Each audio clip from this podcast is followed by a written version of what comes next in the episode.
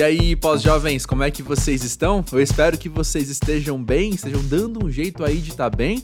Eu tô muito satisfeito nesse momento, porque chegou o dia que eu espero há quatro anos, desde que começou o pós-jovem. Eu quero muito contar para vocês.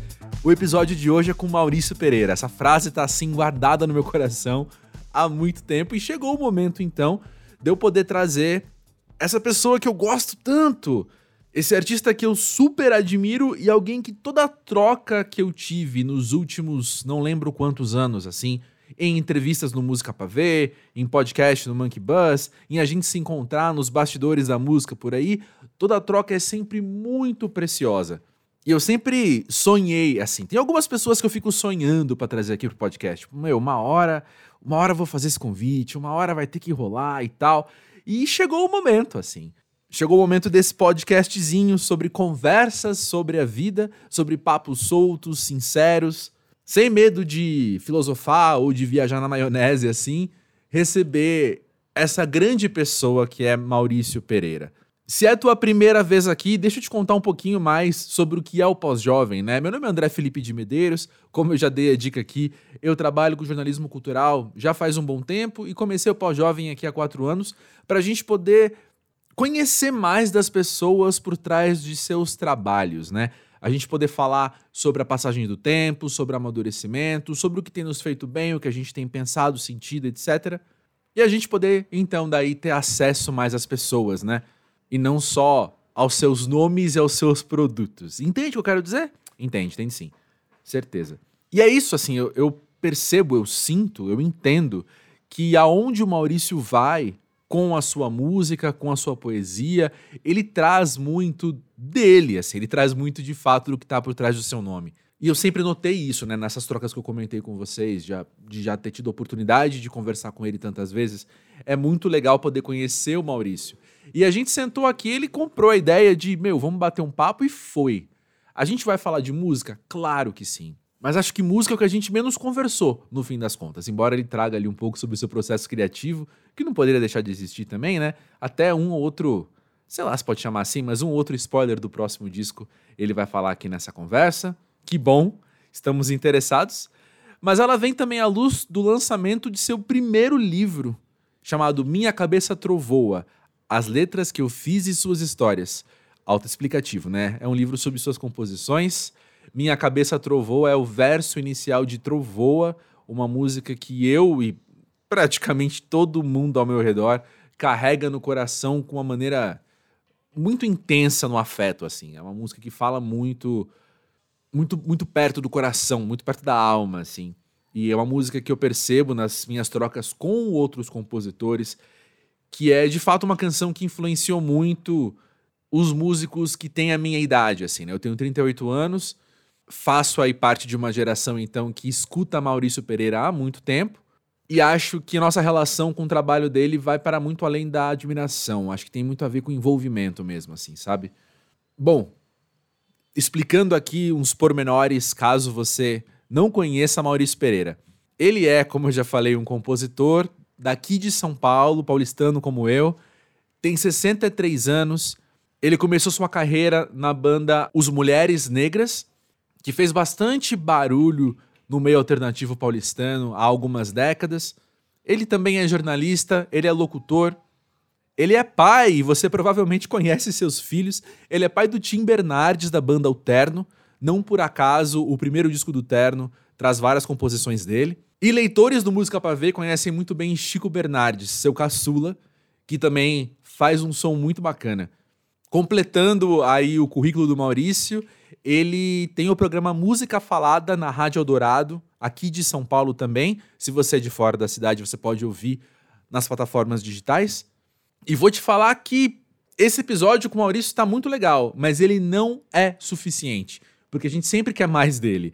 Então eu vou propor aqui algo que eu não consigo fazer sempre no pós-jovem, mas dessa vez eu tenho aí bagagem para isso, que é propor uma experiência estendida. Olha só, termos muito publicitários, né? Mas uma experiência estendida desse episódio. Você escuta o papo com Maurício Pereira e você vai encontrar na descrição desse episódio, na plataforma em que você escuta, independente ela qual for, vai ter três links lá. O primeiro é de uma entrevista que eu fiz com ele no Música Pra Ver em 2018. E aí, seguindo a ordem cronológica, tem um episódio do podcast Mono, do Monkey Bus, que eu gravei com ele, que a gente faz um geralzão da carreira dele. E por último, fica um episódio do Música Pra Ver, do podcast Música Pra Ver, lançado literalmente um ano atrás, em julho de 2022, no qual a entrevista de abertura é com ele, falando sobre a era do streaming. Enfim, fica aí então a proposta de experiência estendida desse episódio do podcast.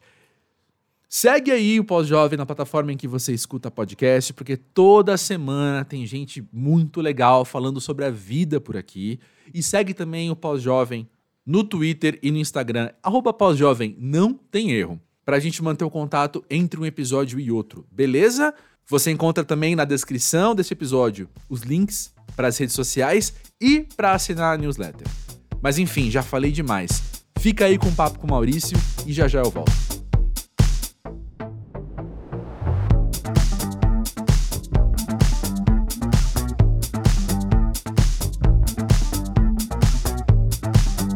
Maurício Pereira, conta pra gente. Pra você, o que é ser pós-jovem?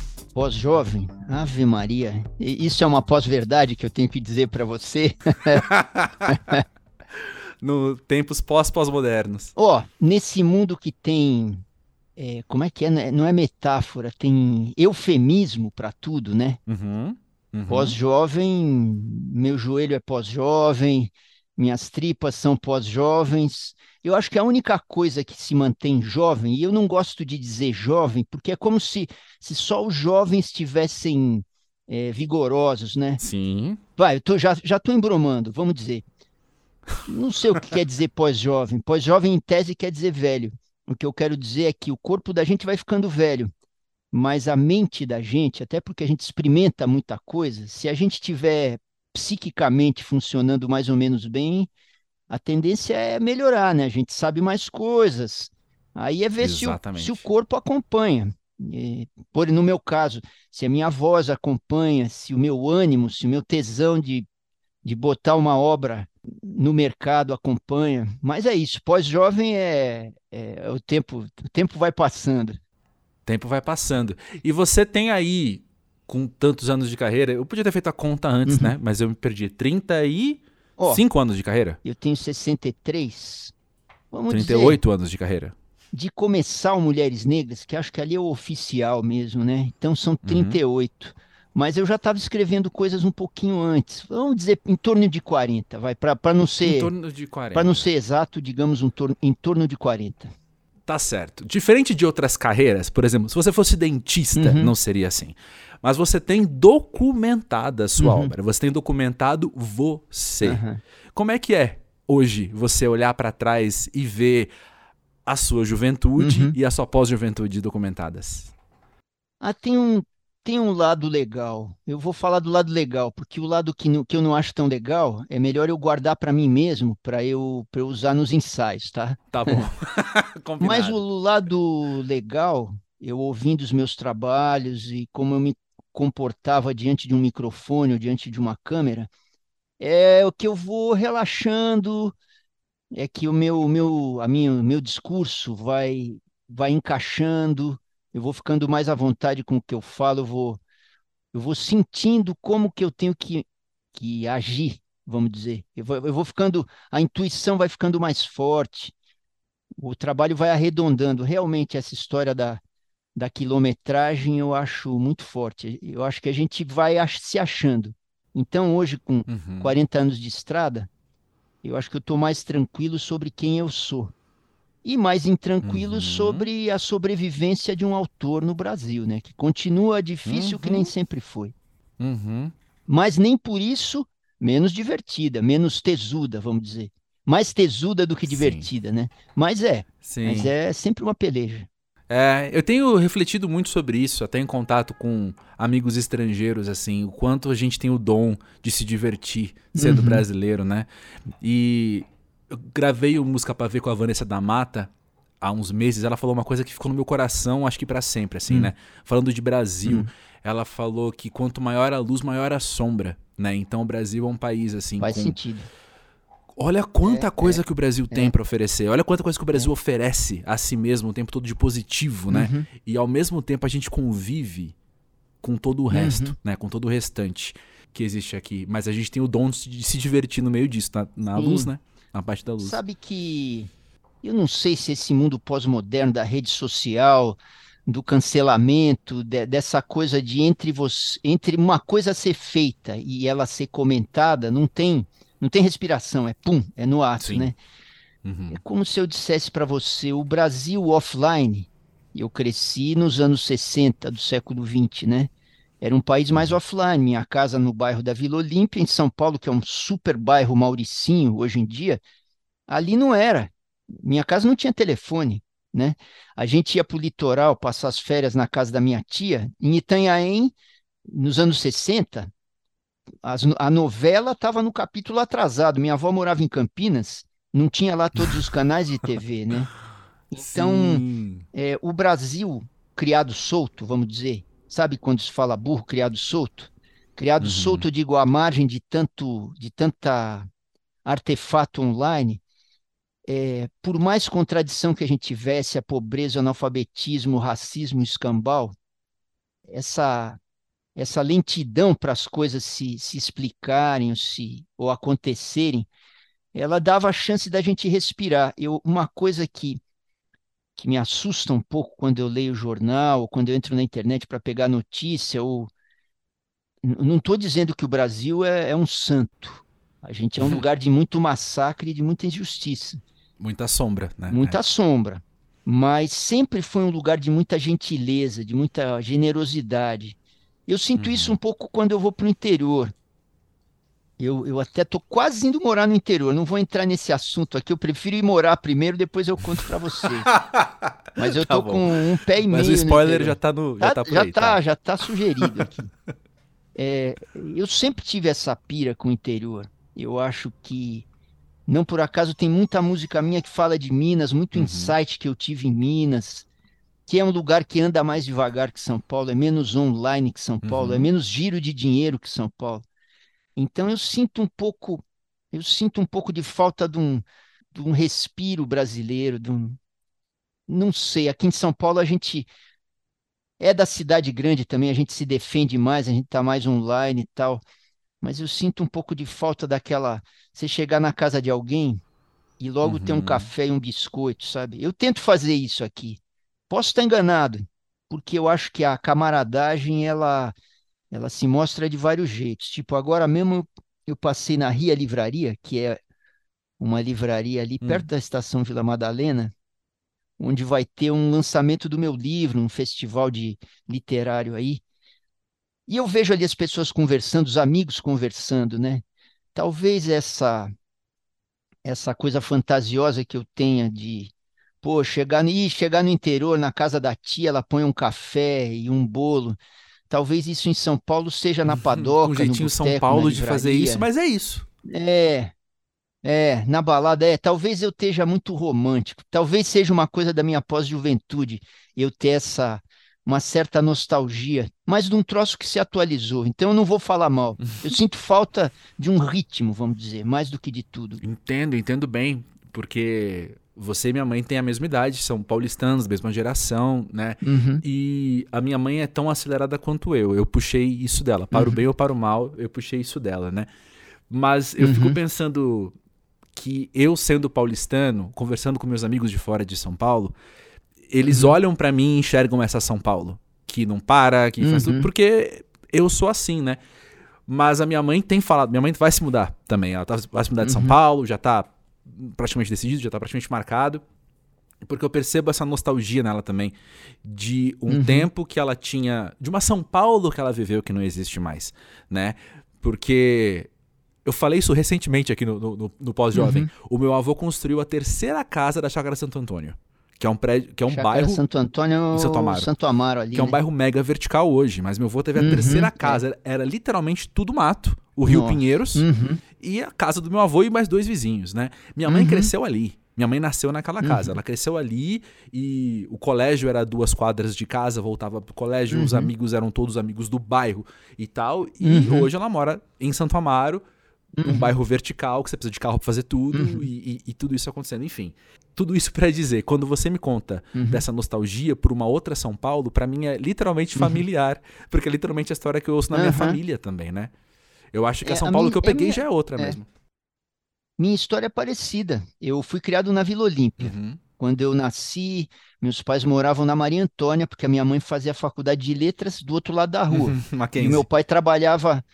Não, é, não, na USP na ali. letras da é verdade, USP. É, verdade. A USP era ali.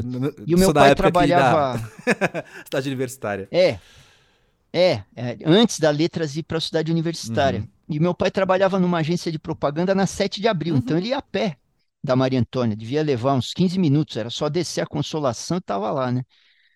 Aí a gente, casal novo, morava alugado, pintou de comprar uma casa, e eles compraram uma casa na, num conjunto de casas na Vila Olímpia. Uhum. Vila Olímpia, que hoje é um lugar também mega vertical, super da grana, exato. Faria Limer, uhum. tal, muito dinheiro, Miami Beach, né? uhum. né?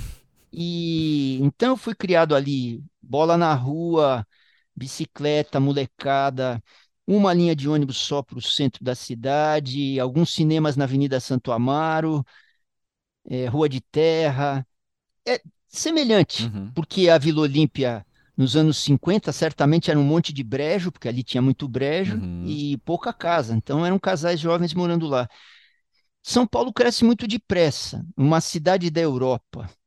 A Europa é um lugar velho, Sim. né? Absolutamente. Uma cidade velho, da Europa, é. em 500 anos ela não muda. Eu estou falando assim de 50 anos para cá, a Vila Olímpia mudou de cara umas três ou quatro vezes. Total, sim. Ela foi asfaltada, depois ela verticalizou, é um monte de coisa. Então, a velocidade, a velocidade do Brasil é muito grande, porque é uma civilização jovem, 500 e poucos anos, comparado com a Europa ou com a Ásia, né? Uhum. A África é, também. Uhum. E a África também, claro, claro. O começo de tudo é na África. Né? E, e dentro do Brasil, São Paulo é muito veloz. Se você pensar nos nossos 500 e poucos anos, São Paulo é 100 anos para cá. Exato. 130 anos para cá, 140. Porque antigamente, no começão lá, era Recife, Salvador, Rio e Ouro Preto, né? uhum. Então, São Paulo tudo é muito depressa. É, eu, apesar de eu ter uma mente muito rápida, sempre fui rápido, o meu pensamento sempre foi rápido, minha reação em cima de um palco ela é rápida. Minha reação diante do meu trabalho é rápida. Mas a minha pessoa não gosta. Hum. Minha pessoa briga com isso. Uhum. Então, ir para o interior, criar galinha, sempre foi um sonho meu. Uhum. Sempre. Não é que eu vou criar galinha, né? Não sei se eu vou aguentar, porque a minha. Eu estou adaptado, eu sou um paulistano típico. Mas eu gosto de não fazer nada, de olhar o pôr do sol. Eu moro na zona oeste de São Paulo, então o pôr do sol é um item. Uhum. Tá na minha música outono no Sudeste, embora eu não tivesse na Zona Oeste quando eu escrevi, mas contemplar um pouco, né? Uhum. Eu sinto falta. É. E eu tento fazer em São Paulo. Às vezes eu, na hora do pôr do sol, não gosto de ficar dentro de casa. Eu gosto de sair. Aqui na Zona Oeste tem isso. Eu moro perto da Cerro Corá, que é o. São Paulo é um espigão, né? Uhum. Começa lá no aeroporto de Congonhas, tem a Domingos de Moraes, tem a Paulista, tem a Doutor Arnaldo, tem Heitor Penteado, tem a Cerro Corá. Isso é o Espigão, é uma serra. São Paulo é uma, tem uma serra que divide a parte do centro da cidade com a parte oeste. Uhum. Sendo que a, a baixada do, do Espigão aqui para o lado oeste é o Butantã, é o Jaguaré, é o Morumbi, né? Uhum. É, então eu estou no alto do morro, virado para o pôr do sol. Então eu tento sempre, sempre que me é possível, eu, eu, eu, dou umas voltas porque eu gosto de ver, eu gosto de estar debaixo do pôr do sol. É uma coisa meio animal minha. Eu, eu preciso andar debaixo, me, me baixa o, a quantidade de angústia, porque eu sou um cara angustiado, não é neurótico, eu tenho as minhas neuroses, mas não, eu tenho, carrego muita angústia. Com o país, com a vida, com a morte. Sendo pós-jovem, a morte passa a ser um troço presente, a morte da gente, os antepassados, os ídolos, né? Uhum. É, e você, é um mundo... sendo pós-jovem, você é. começa a ver pessoas mais jovens que você, mais novas que você falecendo também, né? Também, é sempre também. Um, um, ajuste mental. É um ajuste mental e é mais chocante, né? é. né? Porque os velhos se irem. Eu perdi meu pai na pandemia, não foi de Covid. A gente vai, a gente vai indo para a cabeceira da pista, a gente vai se tornando o cara mais velho da família. Eu, na minha família, só é, dos, da Pereirada só tem um cara mais velho que eu, depois sou eu, né? Uhum. Então, a gente começa a ver outros assuntos, que nem eu já estou distante lá da Vila Olímpia, de quando eu era pequeno, né? Sim. Eu estou em outros lugares, pode ser que eu mude para o interior, pode ser que não. É, quantos discos eu vou ter fôlego para fazer? O que, que, que vai ser o Brasil ou o mundo?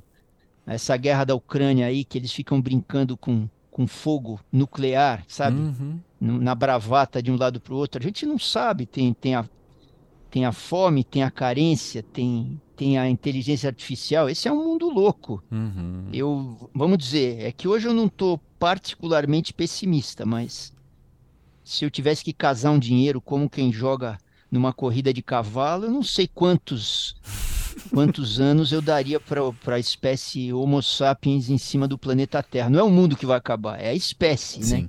A gente não sabe quando nem como, mas que a gente capricha nesse sentido de se exterminar, não tem dúvida. Oh, nem me fale. Né? Nem me fale. Eu tive a oportunidade de viajar para Santiago, no Chile, faz uns meses, Uhum, e eu entrei numa exposiçãozinha, assim. Santiago, para quem não conhece, assim como São Paulo, tem muita coisa cultural gratuita, né? Então, assim, você entra num Uhum. espaço e de repente tá algo maravilhoso, você não pagou por aquilo.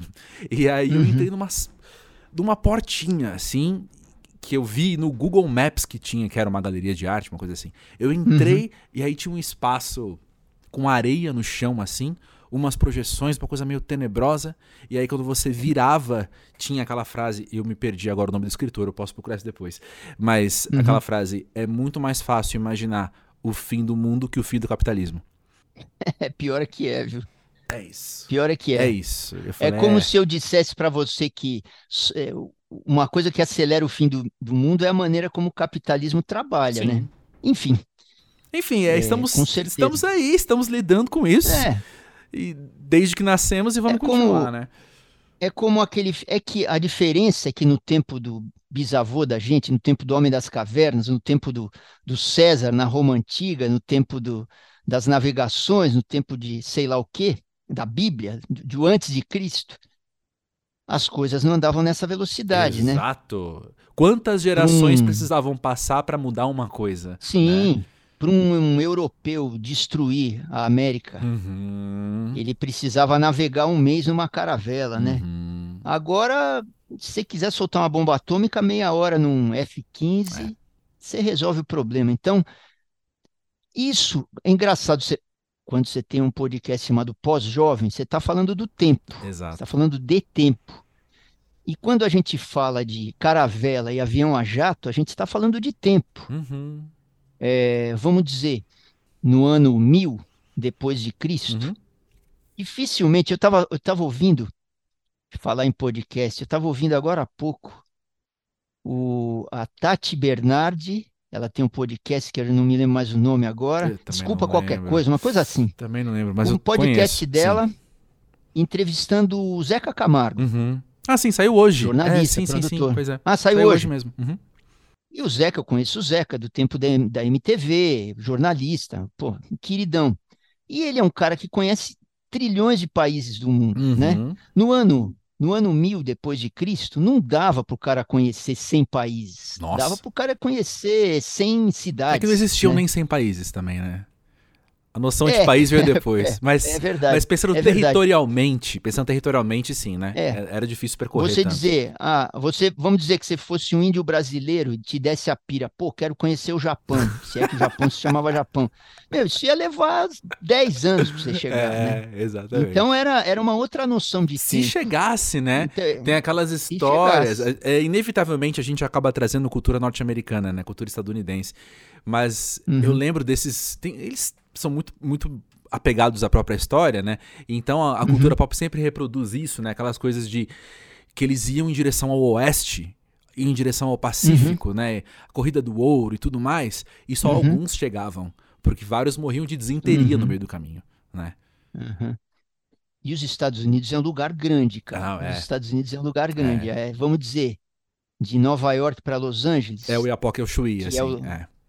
É, o Iapoque, se não for mais, né? E no meio tem É, neva, tem é. terremoto, tem tempestade, tem Cadeia de deserto, tem as montanha, montanhas rochosas.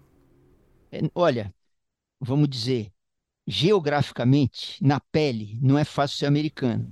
Onde eles ganham é que eles têm uma economia forte, eles são uma potência imperialista. É, Mas a gente citou eles agora há pouco falando da guerra na Ucrânia, inclusive, né? Porque é, vem É. daí grande parte do lucro. A gente falou deles falando de capitalismo também, porque a, a força propulsora tá aí também, né? por outro lado, a cultura pop, apesar de todo o veneno que ela contém, porque ela é ela é capitalismo no espírito, né? Uhum. Mas ah, do mesmo jeito que ela é veneno, que ela é plástico, que é aquele microplástico que a gente come Uhum. e vai matar a gente, eu acho que ela é democracia. Eu não vejo, Olha. eu vejo muita, muito socialismo quando você grava uma canção e, vamos dizer, se é a Beyoncé, você grava uma canção e ela tem 2 bilhões de views, sabe? Uhum. Então, é, eu, eu tento enxergar dentro desse rolo todo, dentro da indústria, eu, eu tenho, sempre eu tive muito essa pira, ultimamente eu tenho tido mais ainda, é de enxergar o espírito dentro da, da indústria, da massificação, do capitalismo, do, é achar o espírito escondido. Ele não está tão escondido, Uhum. não está tão escondido. Eu, quando morreu a Marília Mendonça, Uhum. o ano, 2019. ano 2019, Uhum. eu fiquei meio desconsolado, porque eu achava ela um exemplo forte de espírito e criação e dentro do, da indústria, dentro da massificação, dentro desse, dessa coisa bruta que é a, a cultura, o capitalismo e tudo mais, né? Uhum. E Eu acho, eu vi um sopro de, de luz muito forte ali. A maneira como ela conversava com o público, ela ser uma mulher no meio de homens, ela com a com texto simples e papo reto, trazendo questões afetivas e, e DRs importantes, tal. Uhum. Então, para mim a Marília Mendonça era muito simbólica, tanto que eu tô cantando uma canção dela no meu show, no Mico. Hum, Tô cantando. qual? Eu é, todo mundo vai sofrer Uhum. todo mundo vai sofrer. É um desabafo, vamos dizer. Nem tudo é dela, ela era uma curadora quase. E assim, eu vi ali uma, uma, uma, uma artista com muita luz dentro desse pega para capar que é o que é o showbiz, que é a indústria fonográfica, que é a indústria de entretenimento, que é o troço que mais empurra. A gente estava falando de pressa, Uhum. de velocidade, de quantidade de informação. E eu acho que a coisa que mais empurra a gente é a, é o- é a indústria do entretenimento. E Hum. hoje, quando a gente faz um post no Instagram, ou no Facebook, ou no TikTok, a gente é produtor dessa cultura, Uhum. de graça, né, Uhum. para os caras. Mas a gente também está gerando entretenimento. Até a gente só descobre isso se a gente viraliza. Se os, se os 20 mil seguidores da gente viram 20 milhões, 21 bilhão, sei lá. Uhum. Mas é isso, é essa cultura de entretenimento, ela virou tudo. E dentro dela tem, de quando em quando, tem luz, espírito, né? É como, como diria o John Lennon, Deus está solto. Quando a gente menos espera, no meio de um supermercado em Miami, você tem uma epifania. E assim caminha a humanidade, Perfeito. diria, diria Lulu, Lulu Santos, Santos. Grande Lulu. Do alto dos seus milhões de discos vendidos. Exato. Outro, outro cara que, que eu acho que tem muita luz. Uhum. Porque é assim, a gente que é do mundo alternativo, é mais fácil a gente ter o respiro do espírito, da criação, da desobediência. A gente ganha para isso, a Sim. gente tá à margem, né? Sim. Mas quem tá lá dentro, A demanda é No- absurda, né? A pressão. no meio do furacão, se você conseguir ali trazer coisa, Beyoncé é importante, como o Odair José foi importante, Roberto e Erasmo, né, Beatles, você tá no, no meio do rolo, Lady Gaga, você ter Michael Jackson, você, você explodir libido num lugar que é engrenagem, ó, paga um pau. Pois é. E é muito bom, né, Maurício? Eu não sei como é que você convive com isso, assim, né? Mas eu sou tido como, sei lá, mala até nos, nos meus ciclos sociais às vezes. Porque eu faço tanta questão de transitar. É tão bom poder falar de Marília Mendonça, de Beyoncé, de Michael Jackson e de todo do mais vanguardista que a gente encontra numa salinha Uhum. pequenininha e a gente pode desfrutar de cada um deles a Uhum. nossa maneira, né? Eu tô falando dessa forma porque eu reconheço isso em você, né? Você tem essa ah, essa como é que fala? Em inglês tem aquele termo wanderlust, que é a vontade de percorrer, a vontade de vagar, né? Eu tenho essa vontade de vagar uhum. pela música, pela arte, de um jeito muito grande. Seja pop ou não seja. Porque uhum. eu também. É isso que você falou, eu vejo o espírito. Existe ali algo que, que se comunica comigo. Uhum. Seja num lugar de entretenimento, ou mesmo num lugar, às vezes, de uhum. sublimação, catarse, tudo isso também, que qualquer pipoca pode me dar também, sabe? Eu, mas eu acho que o fato o fato de eu vir, de eu ter nascido lá no um pouco depois da metade do século XX, eu acho que o, o que a gente escutava num rádio era mais misturado. Uhum. Você escutava o Elvis e o Tonico Tinoco e o Lindomar Castilho uhum. na mesma programação. É, a segmentação então, veio depois, né? Justo. Então, é, não tinha tanto clube, sabe? Não tinha tanta torcida organizada, como uhum. se eu dissesse. Não tinha tanto tanta praia, tanta tribo. Um, é, é, eu não sei se é nostalgia isso, mas é, isso era um fato ali. Uhum. Hoje a gente sobrevive como pode, a gente se adapta ao mundo que a gente está. A gente é micróbios numa micróbios num, num ambiente, vamos dizer, né? uhum. né? Mas o ambiente ali no século XX, é, assim, era um o ambiente cultural, cultura de massa. Você tinha ali uma dúzia de grandes ídolos, né? E que nem eu, classe média, mas eu ia brincar na rua. Na rua tem tudo. Tem, tinha, o, tinha o garrafeiro, tinha o, tinha o cara que dormia na rua, tinha o milionário do bairro, tinha o motorista de ônibus, o operário da, da, da gráfica. Era misturado, né? E, então, é um mundo mais segmentado. E o, e o algoritmo extrapola isso cara, eu não quero ficar nostálgico de jeito nenhum. então vamos dizer que eu estou constatando isso. Sim, não, sim, sim. Não adianta eu ficar nostálgico, porque eu tenho que viver nesse mundo aqui. Sim. Então, o que eu trago, o que eu poderia trazer de saudade ou nostalgia, eu vou transformar isso em informação. Perfeito. Vão ser tatuagens que eu vou carregar num mundo onde eu não concordo com algumas coisas. Então, uhum. tem hora que eu vou bater o pé. Não dá para eu bater o pé na indústria cultural, porque eu tenho muito pouco alcance eu posso fazer a minha arte como me dá na telha e posso tentar viver a minha vida como me dá na telha. Como se eu dissesse, eu sou um jogador de futebol, que nesse futebol do século XXI, que é acelerado, meio histérico, assim, uma velocidade estonteante, parece um monte de pitbull atrás de uma carniça. Eu sou, eu seria o cara que para a bola no meio campo, respira, busca o espaço. Não é fácil, mas eu, eu tenho feito isso em show, cara. Uhum. Eu acho que tem uma coisa sensorial no, no, nos públicos uhum, atualmente. Uhum. Ali nos anos 80, quando eu comecei com mulheres, que era um trabalho mais experimental, mais maluco, a gente fazia shows de duas horas e meia, eventualmente três, e o público achava pouco. Hoje, se eu passar muito de uma hora, causa um mal-estar. Hum. Porque as pessoas vêm aceleradas, as pessoas têm muita coisa para fazer. Outro, outro mundo. Também não estou falando disso com nostalgia, não. Sim. Então eu faço um show diferente hoje. Eu faço um meu show de uma hora, ele tem muita informação em uma hora, e dentro dessa uma hora de música, eu, eu dou uns breaks, uhum. converso no meio, baixo o tom de voz, meio que faço o público respirar comigo, porque eu preciso de espaço dentro do público para ele para ele comer aquela quantidade enorme de, de poesia que eu estou dando para ele. O meu texto é denso. Sim. Né? Então, da minha maneira, eu estou tentando tocar um pouco mais a bola, fazer firula, buscar a jogada, buscar um pouco de futebol arte, vamos dizer. Sim. É. Justíssimo. Eu posso, é.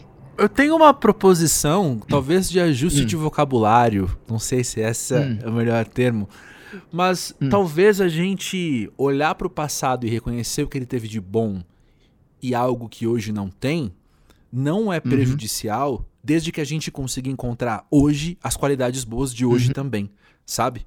Uhum, Porque o uhum, problema uhum, talvez seja quando a gente só olha para o passado, é, a gente é vira de costas para hoje e fica olhando para o passado, é falando, mas olha como era bom, olha como era bom, olha como era bom.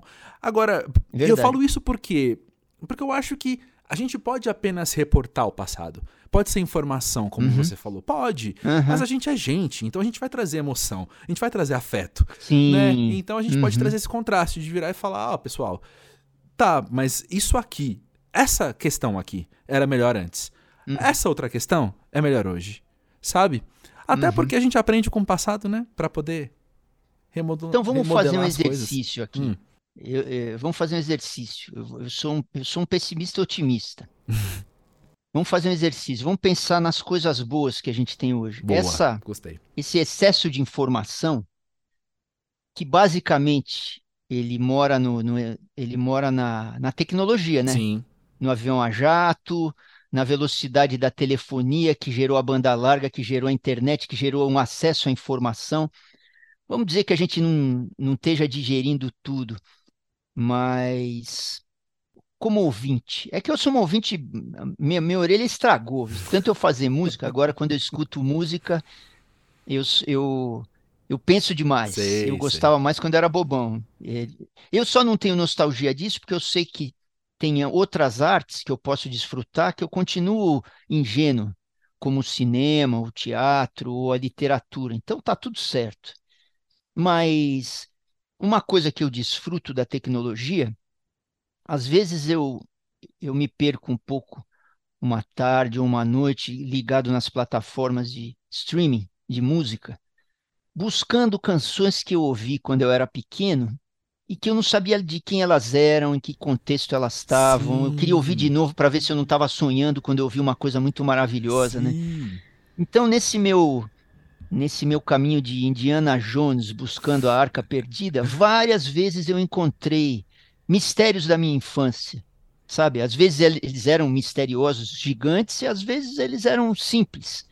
E eu esclareci alguns. E isso me deixou contente, me abriu portas. Essa, por exemplo, eu estou fazendo um programa de rádio agora, uhum. na Rádio Eldorado, de São Paulo, chama Música Falada. Toda segunda noite eu vou lá, toco coisas da minha telha, é o que o diretor da rádio me disse, o Emanuel Bonfim. Não, toca coisas da tua telha e conta uma história para cada uma. Alguma informação eu dou, tá? Eu pesquiso um pouco. Uhum. E eu estou descobrindo coisas, coisas sobre músicas que eu ouvi, sobre músicas que eu não ouvi é, a informação. Estou é, aprendendo muito com esse programa, porque não cabe tanta informação na minha cabeça. Eu toco 10, 12 músicas por programa. Às vezes eu toco coisas que eu não conheço. Uhum. Eu leio um pouco, fuço. É uma, é uma pesquisa louca. Às vezes cai na Wikipédia, às vezes cai num site um maluco, às vezes cai no site do artista, às, às vezes cai na noutra música do cara, uhum. né? É, e eu tô chegando num termo entre dar informação e contar história. E quando eu conto, e o meu compromisso ali com o meu papo e com as minhas descobertas não é sempre falar a coisa como ela é. Não, é, é dar a minha versão do que eu entendi daquilo, mesmo que eu uhum. esteja sendo meio matusquela. Sei. Então, eu tô, tô fazendo um exercício de, de contador de história. Sabe esses caras no interior que contam causos, vão pescar, depois eles fantasia um pouco, né? Sim. Tinha um filme do Fellini chamado Amarcord, que o pipoqueiro da cidade. Amarcord é são recordações do Fellini sobre a infância dele em Rimini, que era a cidade dele na Itália, hum. né? Então ele pega os personagens da cidade. E tem um cara lá que, se eu não me engano, ele é um pipoqueiro, uma coisa assim. E ele fala: pô, um dia veio uma, uma princesa do Oriente aí e tal, e pá, deu mole pra mim, eu fui lá você nunca vai saber. Mas o cara contava e o Fellini pôs isso em imagens, que ainda deixam um mistério. Então eu tô, eu tô contando um pouco de história. Uhum. Eu tô uhum. aprendendo a fazer esse programa de rádio, tô descobrindo coisas sobre contar história, sobre como lidar com a informação de um jeito que eu não precise ser absolutamente exato, porque eu não vou conseguir me aprofundar no nível de, de exigência de um programa semanal de rádio, eu estou falando de 50 músicas por mês, 50 Sim. histórias por mês, 50 pesquisas por mês, eu não tenho fôlego para isso. Por outro lado, eu sou um contador de história. Sim. Então, nesse programa eu estou falando de memórias, de viagens na mandioca, estou tentando associar do jeito que o Freud a psicanálise fala em livre associação. Uhum. Às vezes uma música eu não vou contar quem compôs e quando, mas é se eu associar, sei lá, se eu associar Get Back dos Beatles com uma tartaruga que anda para trás e eu contar uma boa história a partir disso, bora. Uhum. Então agora depois de alguns algum tempo fazendo o programa, eu estou vendo que eu estou indo para um lugar eu acho que isso é uma coisa que, na minha idade, então vamos ser pós-jovem aqui, em vários aspectos da minha vida, eu vejo que eu estou caminhando em uma certa direção, que eu estou buscando uma certa coisa na vida, no meu trabalho artístico, no meu espírito, tal. Eu não sei bem o que é. Eu sei que eu estou procurando. Sabe quando você tem uma intuição? Uhum. Você não sabe bem onde você quer chegar, mas você está se dirigindo para ela. Uhum. Então eu é engraçado, né? Porque depois de tanta estrada eu falo, cara, eu não sei bem para onde eu estou indo, mas tem um, eu estou buscando uma certa coisa que eu não sei o que é, mas é tem uma coerência misteriosa. Uhum. Talvez por isso que o meu disco de 2014 se chame Para onde que eu estava indo. É, a gente nunca sabe muito bem, né? Sim. Mas eu sinto que eu estou sendo atraído por alguma coisa que eu não sei. Às vezes as coisas se explicam anos depois. Às vezes uma coisa que você faz numa, num determinado momento e, e parece uma burrada incrível. Dez anos depois aquilo se explica. Eu olho para trás, eu vejo muito isso com o meu trabalho artístico nos anos 90. Eu estava muito perdido ali. Uhum. E achando que eu estava fazendo tudo errado.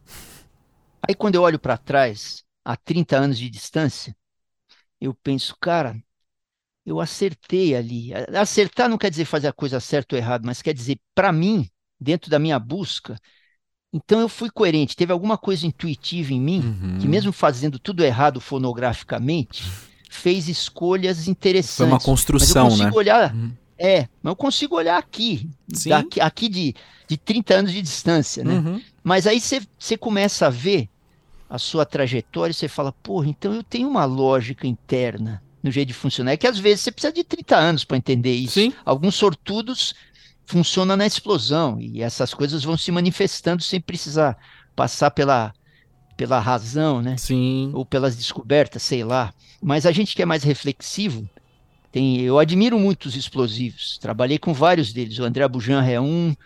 É, o Daniel Zafran é um cara muito impetuoso. O Tonho Penhasco, com quem eu trabalho agora, é mais reflexivo, uhum. é mais introvertido. Então a gente vai cruzando parceiros de vários tipos, né? É. E aí a gente admira artistas de vários tipos, os explosivos e os reflexivos. Né? É. E assim caminha a humanidade. Mais, mais uma, uma vez, Lulu Santos. É. Você falou de ser contador de histórias e é claro que esse é o gancho perfeito para falar do livro com você. Mas eu quero voltar um pouquinho aqui e fazer uma observação.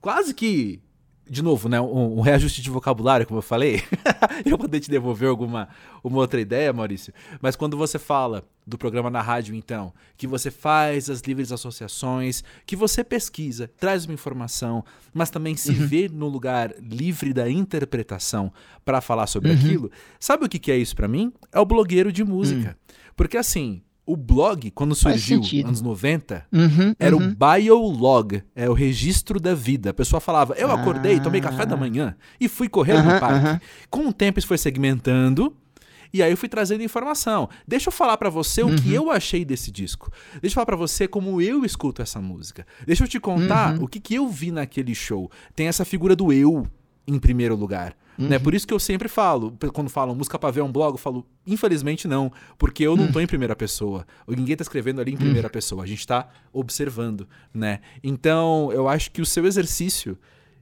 como é eu falo? A sua atividade ali na rádio, uhum. ela tá sendo mega contemporânea e mega entrelaçada com os meios digitais também, sabe? Com a maneira com que se faz isso hoje em dia.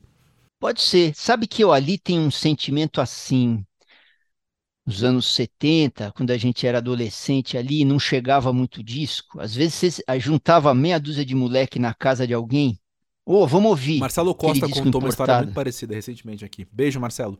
Era, era comum. Era comum, juntava uma galera. Ah, vamos que contou também a mesma história, é verdade aí, ó. Porque era, é. né? Porque a gente não tinha acesso, né? Então juntava para ouvir junto e discutia a gente, com a cabeça de pudim da gente, discutia música que nem junta para discutir futebol. Sim, né? sim. Era, era uma mesa redonda. Pô, isso é maravilhoso. Era, era um, né? E era um jeito da gente deglutir as novidades, que eram chegavam a contar gotas, né? Então tem um pouquinho ali no, no programa. É, eu quero ouvir junto com o público. Eu faço muita pergunta para o público. Eu falo, ó, isso aqui eu não sei direito. Vão lá no, Vão no Google e descubram isso. Eu não tenho certeza. Veja o que vocês acham. Isso lembra alguma coisa para vocês? Eu vejo que Eldorado é uma rádio de um público mais velho, Sim. de um público definido, né? uhum. né? Então, um pouco é um público, talvez tenha a minha idade, talvez seja de classe média, tal. Tem isso também, é um mundo, é um mundo é, segmentado e eu estou num segmento ali, né? uhum. né? Mas eu estou puxando memórias e dentro do que é possível num programa gravado, eu estou tentando fazer um ping-pong ali. Não sei. De vez em quando chegam e-mails tal. Enfim, é, eu não, eu não sei bem o que está acontecendo ali. Eu tô, tô num processo. Entendi. Mas que bom que tá tá caminhando, tá construindo, tá né? Caminhando. E tá curtindo o processo? Tô curtindo, tô então curtindo. Pronto. Então pronto. É, tô Melhor curtindo. ainda. É. Minha cabeça trovou. E aí? Você vê, a gente tava falando de novamente o tempo.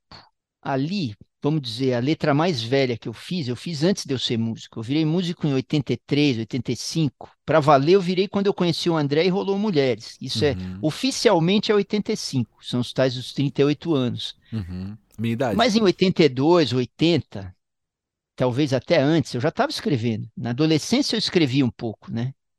Mesmo não compondo, eu, eu, eu compunha sem saber tocar violão, sem saber tocar, sem ser músico. Então, uma música como Por Messê, eu, eu fiz antes de conhecer o André. Eu não uhum. sei se eu ia uhum. virar músico, mas eu tinha composto, né? Tá tudo isso, todas essas canções minhas, do Mulheres para cá, quase todas, quase quase todas, elas estarem dentro de um livro. Eu não, eu li uma vez o livro porque quando teve o lançamento eu pensei, ah, quero ler tudo para entender a minha, qual que é a minha cabeça, né? Eu não entendi completamente. Eh, Para cada música tem um comentário também, mas sem dúvida, ali tem a trajetória de um autor, né? uhum. né? O jeito que o, o, João Correia, João Correia é o editor da editora Miriveja, ele que estruturou o livro e me cobrou que eu tinha que fazer, porque eu sempre quis fazer um livro desse, mas eu não ia fazer sozinho. Aí apareceu o João, como de uma editora pequena de Bauru, você vê sempre o interior. O meu Sim. vinil é feito por um figura chamado Bileski, da Bileski Discos, é de Itapeva, uma cidade média para pequena lá perto do Paraná, sabe? Uhum. O, é, então, de algum modo, esses guerreiros, guerrilheiros estão chegando perto de mim. Enfim. E o, o João sacou uma trajetória ou até uma, uma importância, uma densidade no meu trabalho de letrista que para mim não é clara, porque eu estou dentro da minha carcaça, eu não enxergo isso, né? Eu estou tentando sobreviver. Eu sei que eu faço coisas densas, mas eu não, eu, eu não tenho bem noção do meu tamanho dentro da cena, né? Então é, é uma, é uma super experiência. Primeiro, é uma super experiência saber que eu tenho um, uma trajetória. Segundo, é, eu que fiz a edição das letras para o papel. Hum. Eu entendi que uma canção, ela é letra e melodia, ali estão só as letras, é, e quando eu levo elas para o palco, porque eu sou um cantautor, eu componho, né, e vou para o palco interpretar. Uhum. E no meu caso, a interpretação ela é muito intensa. Então, o que está no papel é como se eu tivesse que voltar para trás e escrever as letras para serem lidas e não escrever as letras para serem cantadas. Então eu dei uma limpada nas letras.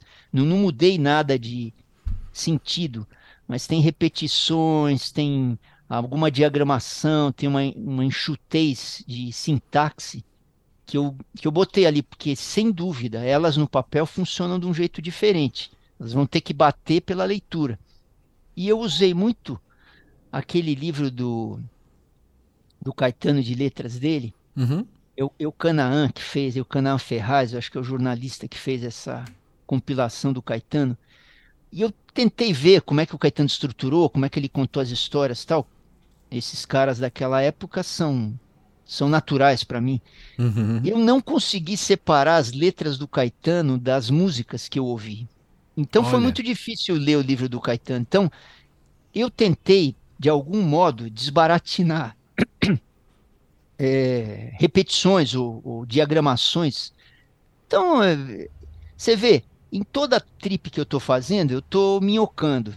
No programa de rádio, eu estou viajando na mandioca. No, no livro, eu estou lidando de novo com a palavra escrita, voltando para ela, tentando entender um rigor de gramática, de escrita, uma delicadeza, sabe?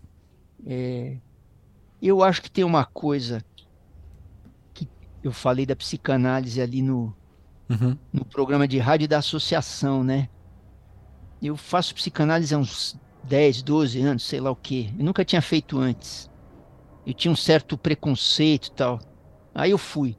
A psicanálise depende muito do seu discurso, do seu trato uhum, com as uhum. palavras, uhum. da exatidão com que você diz uma coisa para o psicanalista.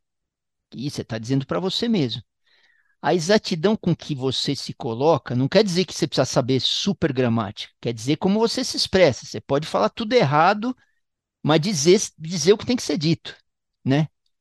É, no meu caso, como eu tenho um, eu estudei, sei lá, eu tive alguma professora de português muito boa, eu tinha facilidade em decupar a língua, então eu tenho um trato com o idioma que é muito forte. E ele reapareceu no processo de psicanálise. Então eu, hum. eu tinha uma certa vergonha de falar direito, de usar a gramática, de ser re, meio refinado, sabe? De de vez em quando eu ser um pouco intelectualizado demais, que é uma coisa de um cara alternativo que estudou na faculdade, pá de uma região da cidade mais intelectualizada. Eu tinha um certo bode disso. Eu pensava, pô, cara, para quê? Se o, se o Erasmo Carlos faz isso com palavras mais simples, isso passava na minha cabeça. Ali eu desbaratinei, falei, não, se, se eu sou esse cara com essa característica, então vamos para o verbo. Então eu acho que também esse processo ali de psicanálise me, me liberou para escrever as coisas como eu, como eu quero. Se eu tenho uhum. que falar uhum. difícil, vai ser difícil. Se eu tenho que usar a gramática como ela é, vai ser como ela é. Se eu tenho que falar igual paulistano que não fala plural, mesmo tendo estudado na USP, então vai ser tudo errado. Então me deu também uma liberdade de escolha com o texto. E isso está presente quando eu vejo os meus escritos no livro. Uhum. Tem coisas que eu escrevi claramente, entre aspas, errado, erradão, sabe? Sim. E tem coisas que são de um refinamento de estilo muito fortes, de, de, de usar regência, de usar sintaxe, de, de expor ideias com muita, muito detalhe e, e, precisão. Então, isso eu reenxerguei no livro, porque eu tive que rever essas letras. Então, também está sendo uma super experiência, cara. E, para terminar, eu estou fazendo lançamentos. Então, vira e mexe, eu vou ter bate-papos com caras da literatura e é um feeling diferente dos caras da música. Na música a gente uhum, é mais pop. Uhum. E na literatura é um mundo mais. Erudito é, mesmo. Erudito, erudito. É, eles falam diferente, é outro mercado. É um país semi-analfabeto, o Brasil. Se a gente for ver Sim. o analfabetismo funcional, talvez seja quase a metade da população.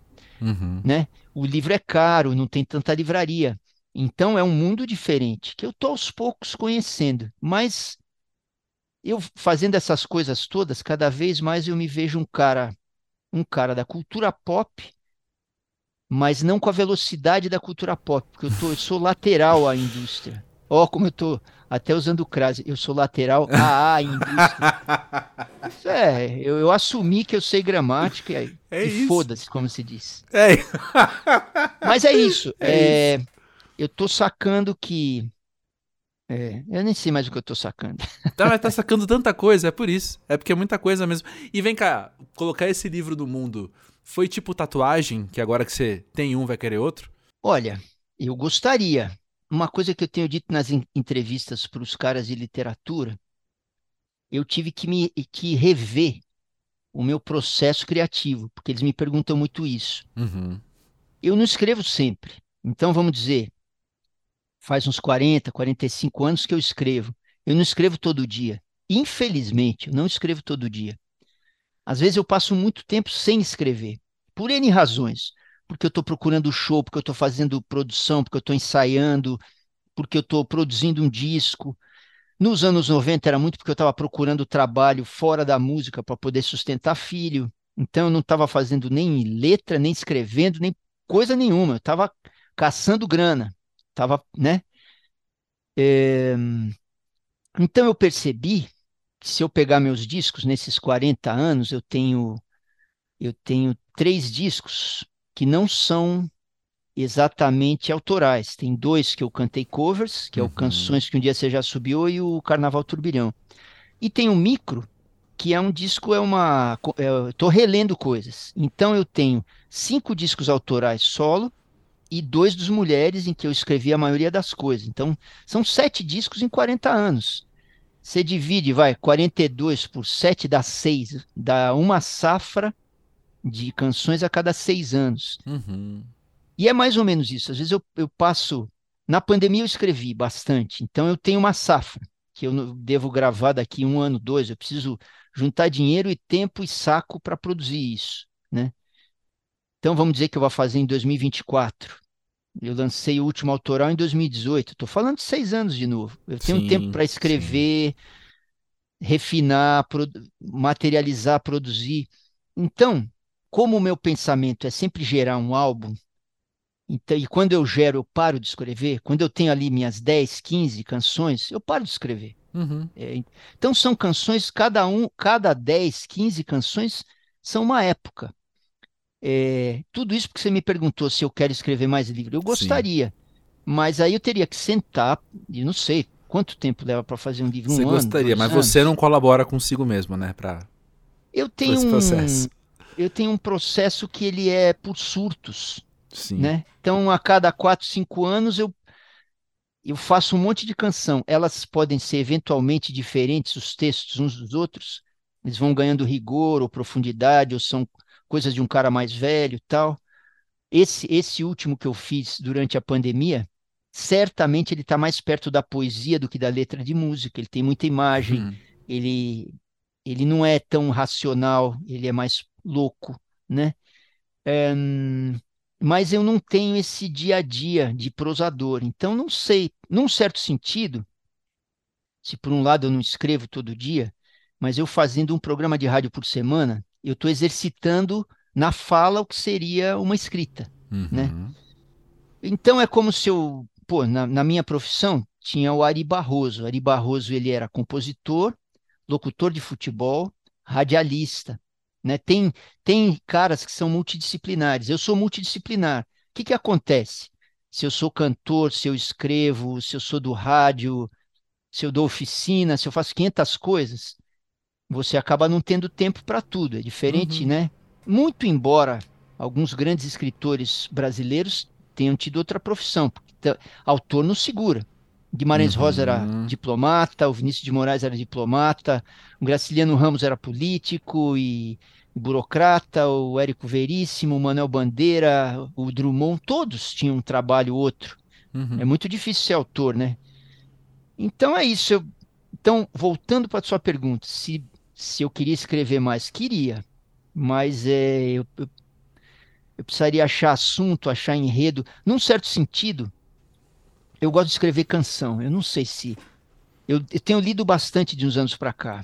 Tenho lido bastante. Por causa de uma insônia cruel que eu tenho, eu comprei um, um leitor de e-book, né? Uhum. Então, teve um tempo que eu tomei remédio, tomei melatonina, fiz o escambau. Aí eu pensei, não, eu vou ler. Então eu leio um pouco, leio uma hora, uma hora e meia, acabo pegando um sono de novo. Então eu tô lendo muito. Tem insônia, leio, né? E eu não sei. Eu acho que realmente eu sou um cara da canção. Eu gosto de resolver a coisa em, em X estrofes. Eu tenho uma obra completa em três minutos. Esse- essa é a minha pegada. Se eu vou conseguir fazer outro disco, eu não sei. Mas para mim, uma canção é um troço que precisa funcionar como um livro.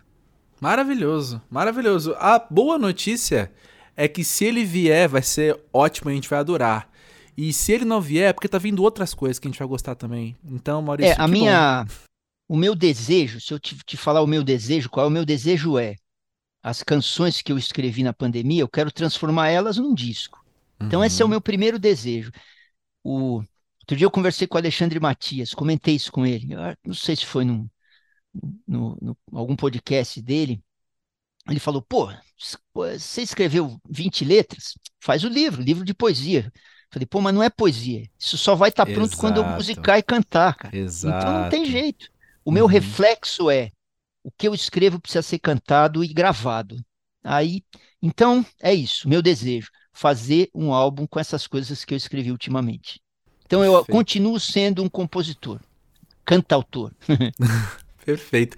E continua sendo uma das melhores pessoas do mundo para sentar e conversar. Maurício, que absurdo que é ouvir o que você traz sempre que a isso gente que tem não, alguma troca. Isso, isso que nós não falamos do Corinthians, que é um case, viu? Nem vamos falar, não quero falar do Corinthians. Fechado, eu sinceramente também não quero, mas por outros motivos. Então tudo bem. Tá. Combinou. Mas, Maurício, obrigado por estar aqui no Pós-Jovem.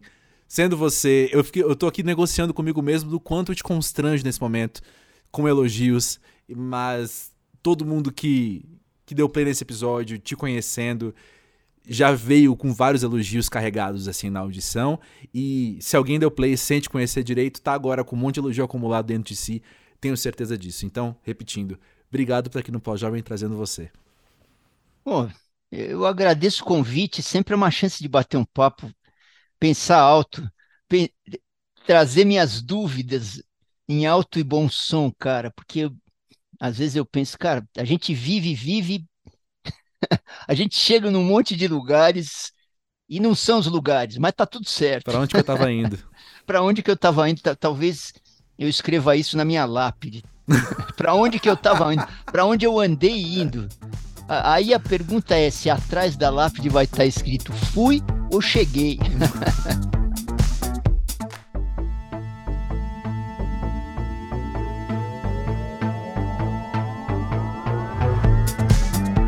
Sabe que tem uma coisa que eu ia comentar com vocês na introdução do episódio e eu acabei esquecendo porque esse sou eu, né? Mas uma coisa que me chamou muita atenção enquanto eu editava esse papo com o Maurício é como eu ouvindo as palavras dele, eu lembrava o quanto ele era sorridente e entusiasmado falando aquilo, assim, sabe?